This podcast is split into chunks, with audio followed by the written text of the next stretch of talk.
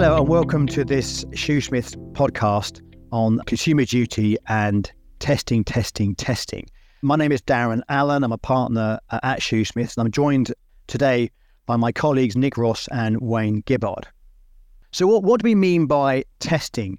Um, following implementation of the consumer duty on the thirty-first of July, a lot of our clients are, are talking about monitoring, testing, M I, and the concern is that um, whilst a great deal of work is being undertaken on delivering good outcomes, they've looked at documents, customer-facing documents, systems and processes, the concern is how firms can evidence uh, good outcomes when the F C A um, come knocking.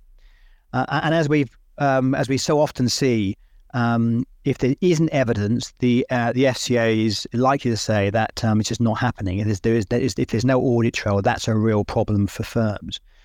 So, um, starting with you, Wayne, uh, um, you know, quite often we're seeing the blurring of lines with people talking about monitoring when they might mean testing, and confusion on what M I is provided to senior management. Can you can you unpick these terms for us? Thank you, Darren. I'll, I'll certainly try.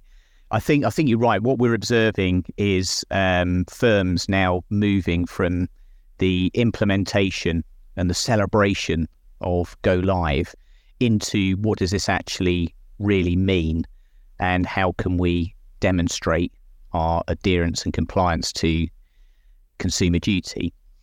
So when we look at these terms, the conversations we're having with clients and certainly around sectors is, I have lots of management information, I do lots of testing, this must be okay.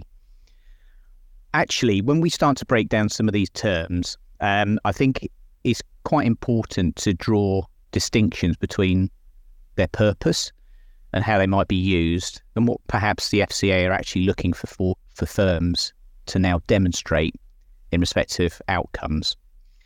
I did just have a quick look at the F C A's glossary to see if that would shine a light on it for us, but unfortunately uh, not not such a bright light. There are, however, um, some uh, previous papers and Uh, discussions that the F C A have had around what management information is and its use and its purpose. And I think for me, management information is something that tells us what's happening in the business. It's a moment in time, and it gives us some evidence on particular tasks or particular activities. As financial services businesses, we, we have a plethora of data uh, from all sorts of different metrics, and those outputs give us some uh, insight as to what is happening. But for me, as particularly with consumer duty, we've got to move away from that static data that tells us about a moment in time into much more of the feel. What what is actually happening to customers? What are they experiencing in their interactions with firms? And that requires a much more intuitive and much more emotionally led review. And that's where we look at assurance testing. So looking at assurance, how can we zoom out? How can I look at a complete customer interaction with my business and look at what's happening from end to end across the whole organisation? Very good. So Nick, any, any thoughts on that? I'll just build on from what Wayne said um, about outcomes testing and the more holistic view of, of the customer journey. I think at the moment in time, M I that firms have, and they have a lot of it, they need to move into this outcomes testing um, regime, which a lot of firms haven't had until duty.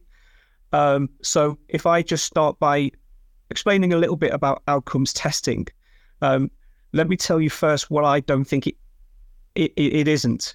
It isn't quality checking, which will typically cover one customer transaction performed by an agent or employee, and will look to test the competence of the agent or employee against a set of policy and processes, rather than from a customer perspective. It isn't customer satisfaction scores from surveys or other feedback, which is based around the overall experience of a particular scenario, and generally focuses on the customer's point-in-time satisfaction. Again, what Wayne's saying about M I and point-in-time rather than overall fairness. Both C SAT and Q A is very important, but it won't measure outcomes. And it's that evolution of M I into outcomes, which is going to be really important. Outcome testing is the holistic review of a customer journey to determine whether, based on the individual circumstances, not policy and process, again, something which M I has measured very well before, they received a fair outcome and their financial objectives, importantly, going back from what duty says, have been met. Was the product, activity or response right for the customer who has a unique set of circumstances unable to be measured by policy and processes? That can change over time, whether they've received a fair outcome. And that's what we're seeing about the evolution from M I as a moment in time to a more outcomes testing view. That's interesting too. I mean, two points I picked up um, from, from both you and Wayne, but uh, Wayne, you you talk about a feel.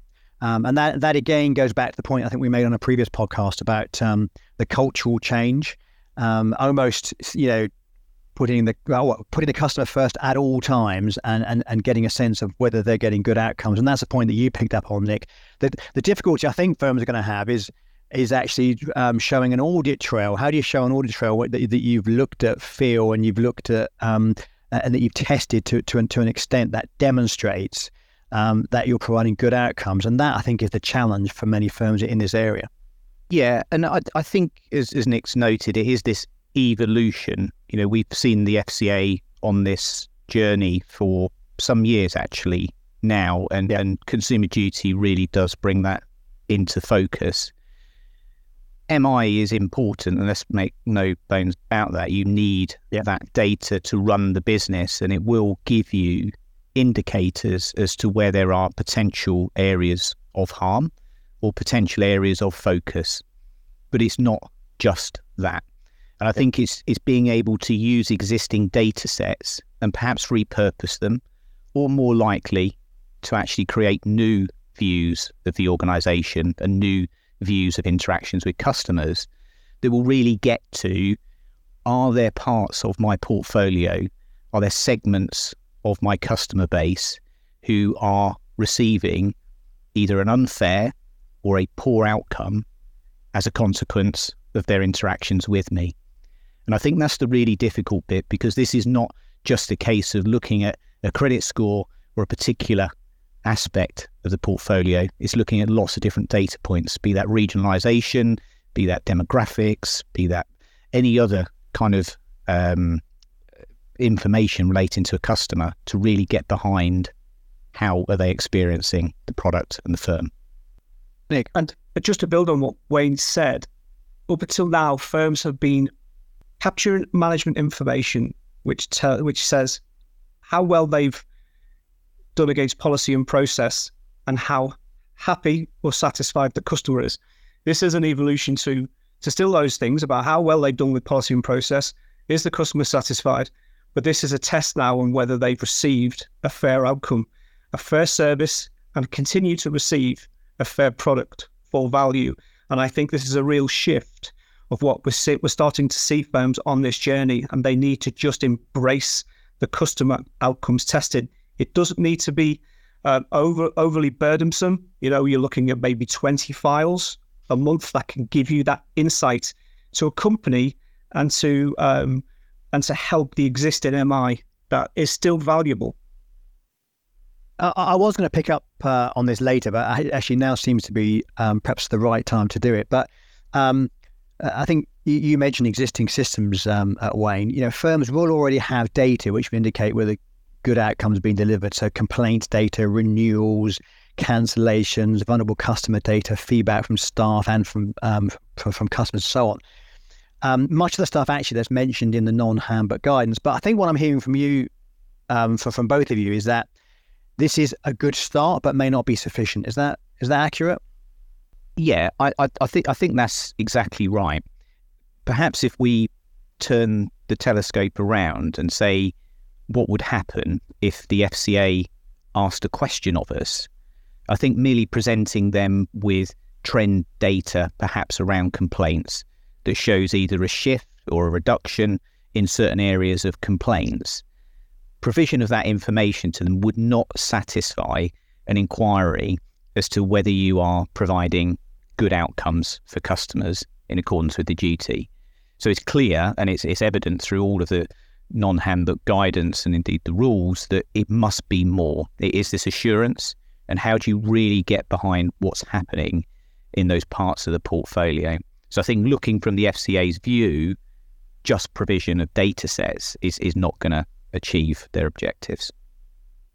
And I would also say, Daren, that for once, for, for, for being a, a little bit provocative, that firms don't know that they're delivering fair outcomes at the moment. So some of the complaints M I, for instance, concentrates on speed, on whether acknowledgement um, S L As have, have been reached, whether certain letters have been sent out, but it just doesn't consider the individual circumstance of said customer, which has been through a, a number of iterations, from an affordability test to a collections call to a repossession, if if you like. So these are all kind of elements which need to be tied in and considered as part of that new approach to outcomes tested. Interesting. Well, uh, um, what I, I also wanted to come on to the issue of responsibility. So throughout the implementation um, period, I think we've all seen lively debates between first and second line as to where responsibility lies for various actions. Um, I, I, Nick, how do you see the, the division of, of responsibility in respect of monitoring, testing and M I? So let me take, if we carry on with M I first. Yeah. So M I is such an integral part of how information is shared and decisions are made. So in a nutshell, everybody needs their own set of M I. So the, the operation, your collections, your affordability, your complaints, your customer service, they need their own M I. Compliance in the second line will need their own set of M I.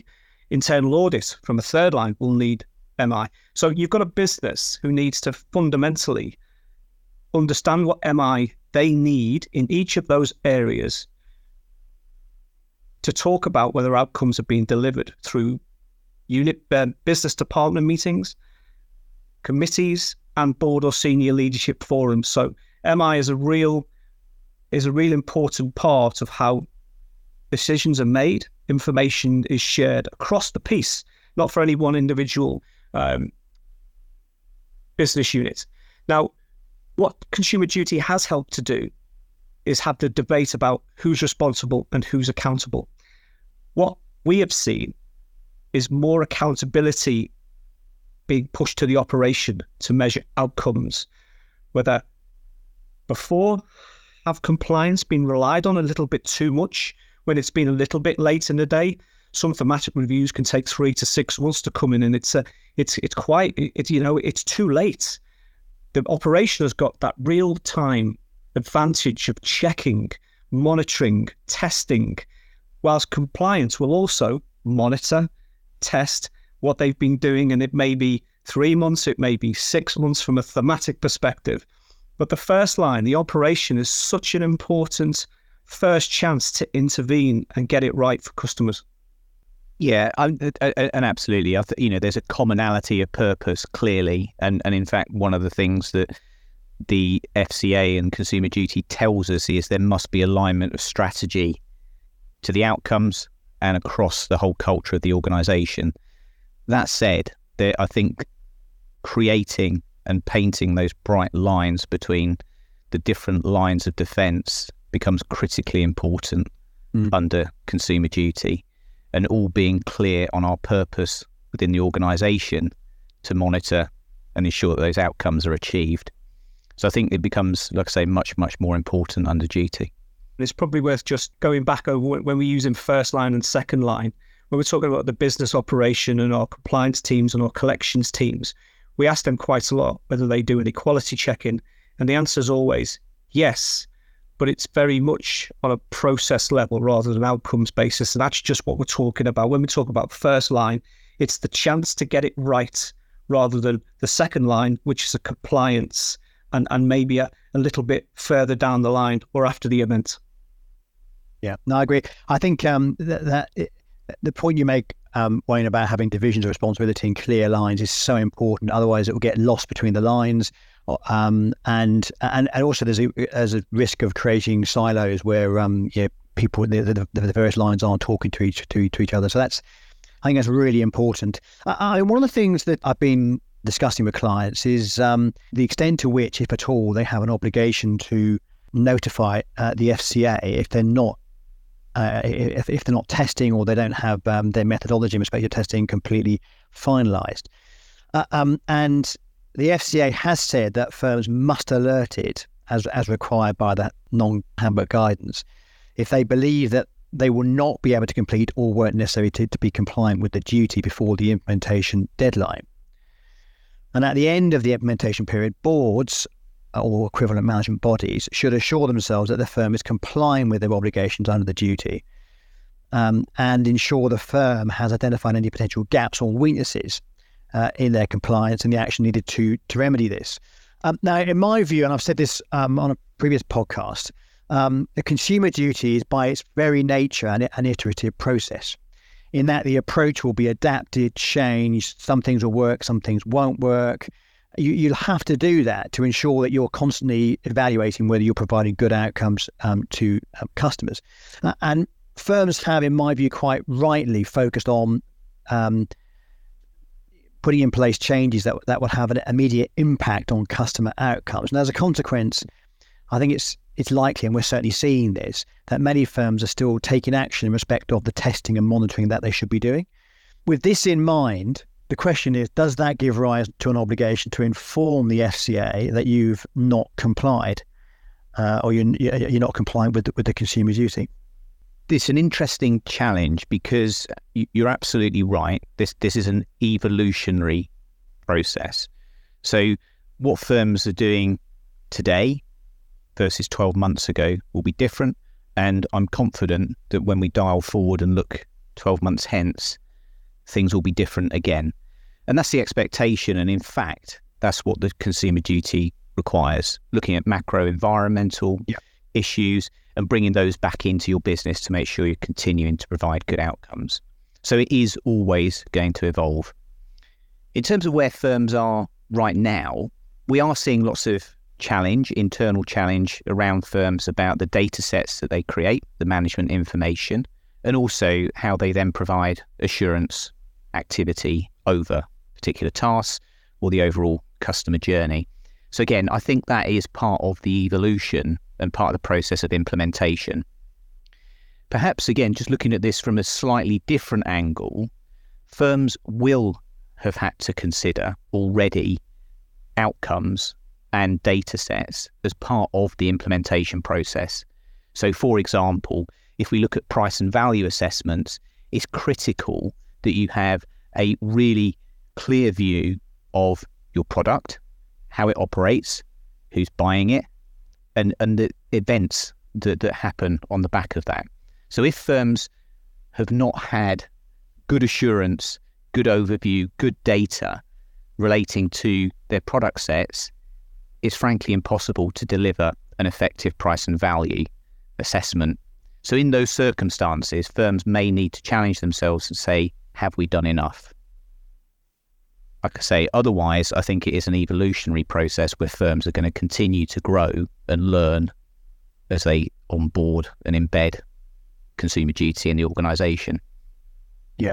And, and in, in, in asking themselves, have we done enough? Is there an audit trail to demonstrate the steps you've taken? Otherwise, that, that will cause a, an issue uh, with the F C A. Nick, any thoughts on that? Yeah, it's it's the broken record, Darren. It's I don't see how firms can do that. They've done the price and value assessment, which has been really integral to them delivering duty and, and assessing what they deliver. But outcomes testing is generally something we haven't seen delivered well in firms that are still on quality assurance, policy and process checking and customer satisfaction. They need to evolve to do their outcomes testing programs, which will support whether they are delivering against Consumer Duty. Until they do that, I'm not too sure they can answer that with any great conviction. Nick, thanks for that. So let's um, let's turn it on its head. We talked about how firms aren't doing as much as, as perhaps they should be doing in terms of testing and monitoring. Um, so give us a flavour of what you're seeing in the work that you are undertaking with your team on what looks good. You know, what, what, what does good look like? How how do firms go about testing and, and making changes which are going to really make a real uh, difference in, in this area? So we've seen a couple of real interesting changes. The idea of a customer file um, isn't well defined in firms. They've got systems, they've got telephone systems. Everything is a little bit disparate and a little bit separated, such as um, the initial introduction of a customer, uh, such as the application form, such as any customer service calls or any complaints calls. They're never pulled together in one place. Um, and until recently, firms have been looking at very transactional view of individual instances where they can assess how they've done with regards to their customer interaction. We have seen a move to making a collective effort to gather together a file so that they can indeed look at that holistic journey and test that holistic journey, both how the initial interaction with said customer and subsequent interaction and the changes between the two are indeed delivering against the customer's objective of taking out the product or or service. And it's that kind of evolution that we are seeing. And I think that's a really healthy one, that they're trying to gather together and centralize their customer touch points, which can only be good news for customers and indeed the testing and outcomes that they're able to deliver for customers. That's interesting. I, I, I'm, I'm seeing a bit of that actually, where, where people are, uh, some people did it during the, the implementation period, but, but in terms of testing, I'm seeing people or firms now looking at the customer journey and breaking it down into micro amount, you know, at, at, at, a, at a micro level, and, and analysing the outcome that's being provided at each and every stage of that journey. Yeah, it isn't lost on me that whenever the F C A come in, they take ten files. They look at ten files and they come up with such a such a, a rich amount of data and findings from them ten, ten files. Firms don't like it. Firms will say, well, you've only looked at ten files. But typically in those ten files, you'll see an eye-opening experience in each of the file that they you won't have thought about. So this end-to-end approach, rather than this very transactional way of doing it, I think has to be an evolution. And firms, you know, they've got the answer. The F C A kind of gives them the answer about what to do, and they can help themselves by moving into that kind of, you know, holistic viewpoint of of of of, of a customer journey. I think just to build on that as well, um, you, you're right. It, it has been quite revelationary, moving from these moments in time reviews and management information on particular points in time to this overall interaction with a customer. And when we look across that whole journey, it's really indicated areas for a firm to focus on. I think to look at that commercially, that's exactly what firms want to be doing.